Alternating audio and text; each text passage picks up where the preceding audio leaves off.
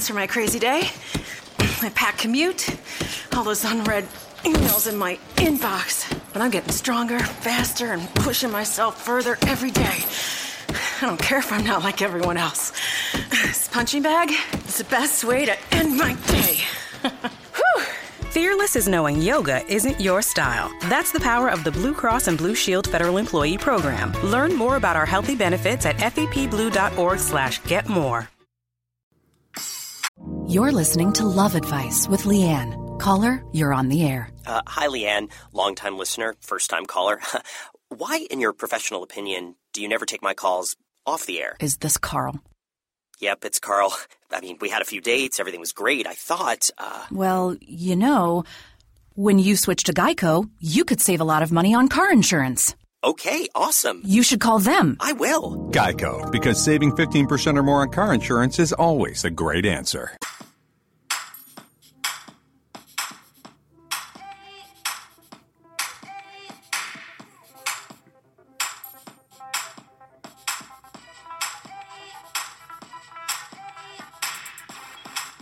You are Locked On Dolphins, your daily podcast on the Miami Dolphins, part of the Locked On Podcast Network.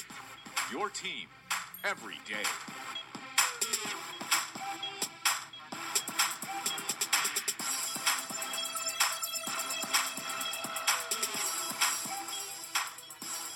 What's up, Dolph fans, and welcome into another edition of the Locked On Dolphins podcast. I am your host, as always, Travis Wingfield, here to bring you your daily dose of Miami Dolphins football. Now, before we get into the big news of the day and the kind of emotional roller coaster everyone's going on through, remember to uh, check out the Locked On podcast network, the entire catalog. Subscribe to this show, give me a five star rating, write us a review. That helps us get out to more Dolphins fans, expand the show, and continue doing the show.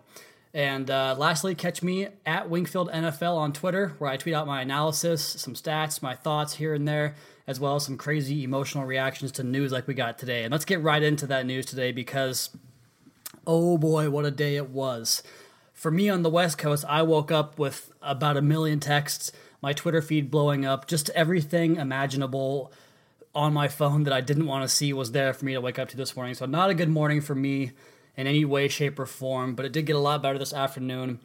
Uh, what, waking up to the news that Ryan Tannehill on a scramble play, rolling out to the right, and of course the film junkie in me noticed how cool of a play design that was. They pulled Julius Thomas off the backside of the formation to pick up the defensive end, and it actually gave Tannehill an edge to throw on the move where he's attacking the line of scrimmage and that is, for my money, his best trait: attacking the line of scrimmage with a throw option built in there. So he was doing that. He decided to keep it and run it up the sideline. He planted his leg awkwardly and pulled up immediately, and it looked like it was really bad news.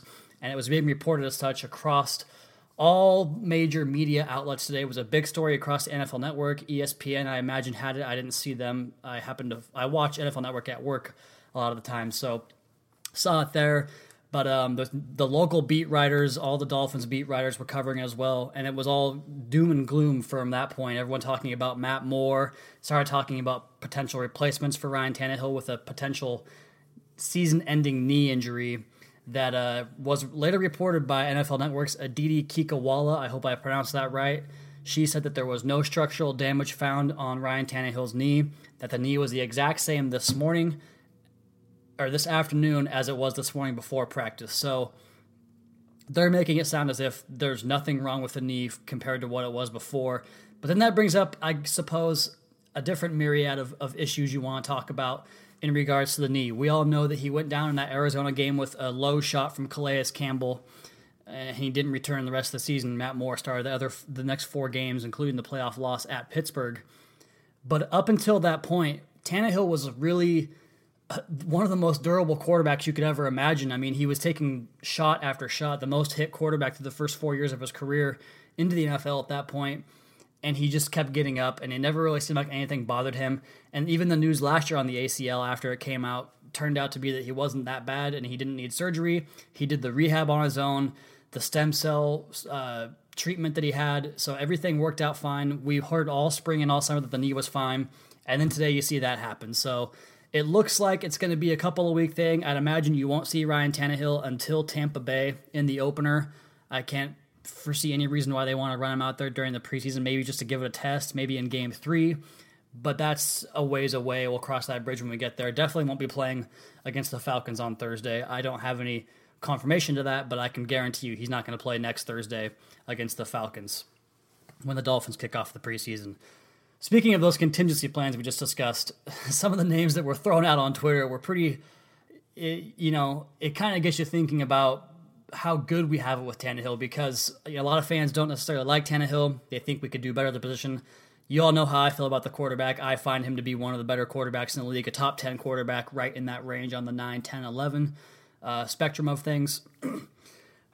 but a lot of fans don't think that highly of him. But you, when you see the panic reactions we had today, talking about Colin Kaepernick, talking about a guy that is that took a job in the studio calling games, and Tony Romo. In the same vein, Jay Cutler, another guy that had worked with Adam Gase in the past. So those were the three names you saw mentioned quite a bit on Twitter today from the beat writers and from the fans as well. I wasn't really signing off on any of those names. For me, I would just roll with Matt Moore, try to maybe sign a veteran backup. But at this at the same time, uh, people mentioned the Dallas Cowboys situation last year with Romo and Dak Prescott coming in, and, and how all the Cowboys fans when he when Romo went out were pretty much writing the season off, and then Prescott came in. Well, the Dolphins don't have that young option, so my thought was, who is available out there, or maybe not available, but who is a backup quarterback that is young that has upside to prove rather than a guy that you know chose to be in a booth somewhere this year rather than being on a football field. So I was going over some options in my in my mind, and I doubt the Dolphins are going to be doing this now. But some names I thought of were Green Bay's backup Brett Hundley, came from UCLA. He has received some pretty high praise from Packers fans there, sitting behind Aaron Rodgers. So he was someone that I considered. Uh, as he will probably be a free agent and walk this year after this season with the Packers. Another guy in that same vein is AJ McCarron with the Cincinnati Bengals. He came on last year or two years ago, late in the season, in the playoffs as well with the Bengals, and he played okay. I think he's got a bit of a potential to be a future starter in this league. So that was an idea that I had. The other two options were a little less appealing, I suppose. One was Cody Kessler for the Browns. I know he's currently the starter, but um, I just feel like DeShone Kizer might eventually win that job. And then Paxton Lynch with the Broncos. Uh, uh, last year was a first round pick. Hasn't quite won the job away from Trevor Siemian yet, but those are kind of the options you're dealing with right now. It's either you know, one of those young guys, Tony Romo, Jay Cutler, Colin Kaepernick, and even if those guys are willing to come out of retirement or, or, you know, if Kaepernick is able to sign off somewhere, you just don't know. But Luckily, all that was avoided with Ryan Tannehill being healthy, but it, there just needs to be something in place for a, t- a type of contingency plan because Tannehill clearly was. The knee is healthy in a sense, but at the same time, it, it, has the potential to buckle, and that knee brace probably saved him today. So it's important to kind of have a plan from here.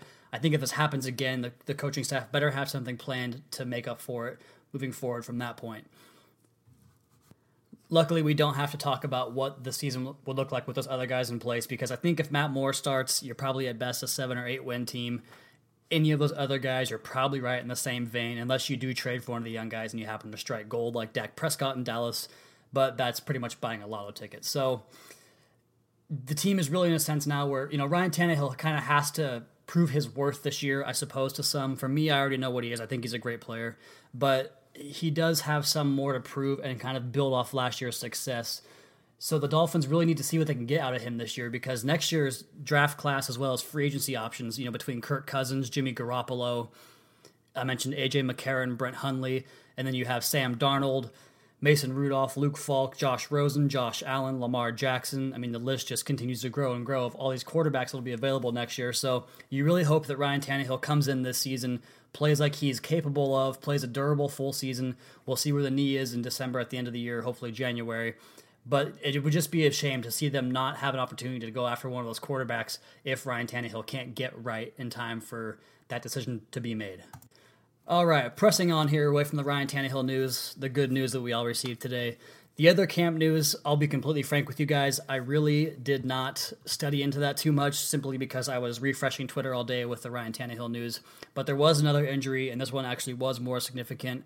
Current starting left guard and potentially starting left guard for the season opener, Ted Larsen, suffered a torn biceps, and he will be out for we don't know how long yet, but the, it's going to be a, a, pretty long period of time before we see Ted Larsen back. So that's your contingency plan behind Mike Pouncey at center and Mike Pouncey in his own right doesn't really have the reliability and durability that you hope for. So the Dolphins got weaker at a position that was already kind of considered a weakness going into today.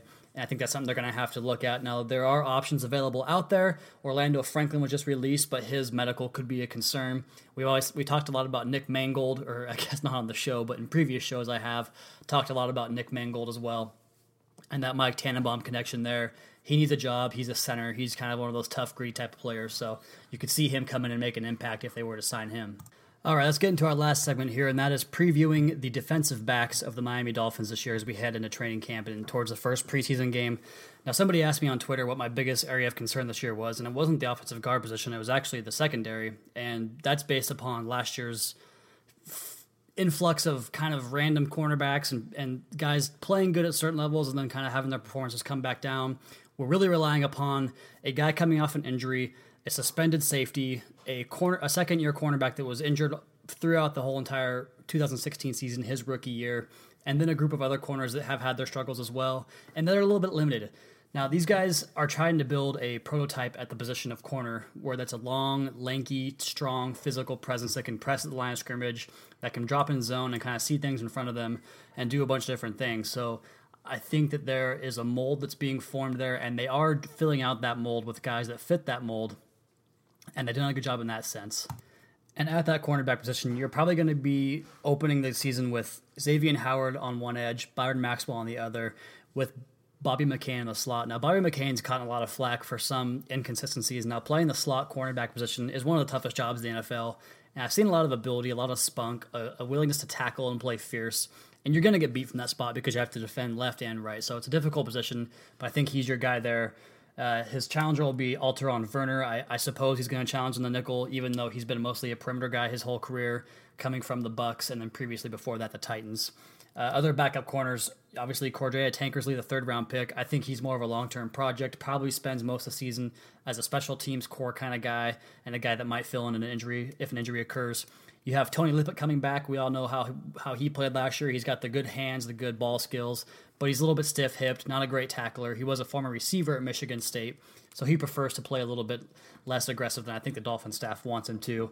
Other corners, Lafayette Pitts was a guy last year that had a good preseason. He's a special teams contributor, also a guy that can go cover kicks and, and all that good stuff that you need on that side of the ball. So he has a chance to make the roster. Jordan Lucas is another guy in that same vein. He came from Penn State last year was a draft pick, and he uh, just didn't really catch on. But he has a chance to get on the team this year and make an impact on special teams as well. Probably not going to get a lot of starting action. And then you have a bunch of guys, or a couple of guys that really are just kind of trying to fight for, I suppose, a practice squad position at this point. Larry Hope and Torry McTyer are the two corners that really didn't get a lot of play uh, as far as their names go this offseason. You move back to the safety position, and there really is kind of the same issue where you have a couple of good starters and then you have a lot of guys that can contribute on special teams. Uh, the one guy that I really mentioned in that in that breath is Michael Thomas because he can play a little bit of safety and corner. He's kind of a swing guy, but he's not very good at either. He takes poor angles. He's not very good in the slot. Not a sure tackler. He's late on most reactions. So I love seeing him play special teams and cover punts, but that's about where his skill set ends. Now, for the actual stars, we all know about Reshad Jones. The guy plays the run as well as the pass, as well as anybody in the NFL, and he's paid like it. I mean, he's one of the best safeties in football, and it's a shame that he seems to be forgotten about when talking about the best safeties because his 2015 season statistically was right there with Landon Collins' 2016 season, like I said, via stats. Uh, whether or not you want to trust that or the film is your choice or your prerogative, but uh, the film is there too. I mean, he plays in the in the offense's backfield half the time, and just a hell of a player and fun to watch, and, and really a treat to have on your team. The other position is going to be manned by Nate Allen to start the year. Nate Allen came over from Oakland after having some injury problems before leaving Philadelphia, and uh, he he really struggled after the injuries and, and to stay healthy. But once he came back last year, he had some pretty good tape played a pretty good game against the Buffalo Bills when he came onto the field for the first time. So I'm, I'm looking forward to seeing what he can do. They've been mixing him with some single high safety looks, with TJ McDonald coming down to the box, filling in for Reshad Jones, who's been hurt throughout camp. He's now back. But speaking of McDonald, he has that alpha mentality. He's a big hitter. He's going to make guys regret coming over the middle big time as much as you can in today's NFL. So I'm really looking forward to watching McDonald get back onto the field and seeing how they rotate those three safeties into the game because I think you're going to get a lot of dime packages where that third safety is going to be Nate Allen coming onto the field or TJ McDonald, whoever is not the starter. Now, the other safety is Walt Aikens, uh, just like Michael Thomas. He's a special teams guy. He might actually be able to play down, slip down and play corner as well. That still remains to be seen. AJ Hendy was another guy, kind of like Lafayette Pitts, that had a good preseason, a good special teams type of guy, but he, it's he's got a long uphill climb to get on that within that safety rotation that actually sees time on defense. The last guy is Maurice Smith, probably a practice squad hopeful. If anything more than that, he wears number two, so that kind of tells you he was a late signing to the process. So that's your secondary. I think that could be a position that really elevates or deflates this defense, um, so to speak. If you get production and the production out of guys like Xavier Howard and Bobby McCain and even Byron Maxwell, you could really turn something on here with this defense. And if Reshad Jones stays healthy, then you're really looking at something good. So, kind of a a bend or break type of situation with the defense on the back end. It could be a great unit, could be one that struggles this year. All right, guys, that's going to do it for today's show. I'm sweating up here in the uh, press box upstairs, just like the Miami Dolphins in training camp heat. Uh, be sure to subscribe to subscribe to the podcast. Leave us a rating and review. Five star rating and review does so much for our audience to expand. And check out the Locked On Sports Podcast Network as well for all your local and national coverage of your favorite teams. Follow me on Twitter at Wingfield NFL and check out thirdand10.com for all things quarterbacks as well as Ryan Tannehill across the NFL. Uh, check out tomorrow for another edition of the Locked On Dolphins podcast, your daily dose of Miami Dolphins football, and fins up. Is democracy in danger or decline? Condoleezza Rice, William Galston, and Carlos Gutierrez and others take on this question in the fall edition of The Catalyst, a journal of ideas from the Bush Institute. Surveys show Americans place less trust in institutions like the media and business. Others contend America has faced far more challenging periods and emerged strong. Leading policymakers, Bush Institute experts, and respected journalists take on this debate. Read about it at bushcenter.org/catalyst. Catalyst.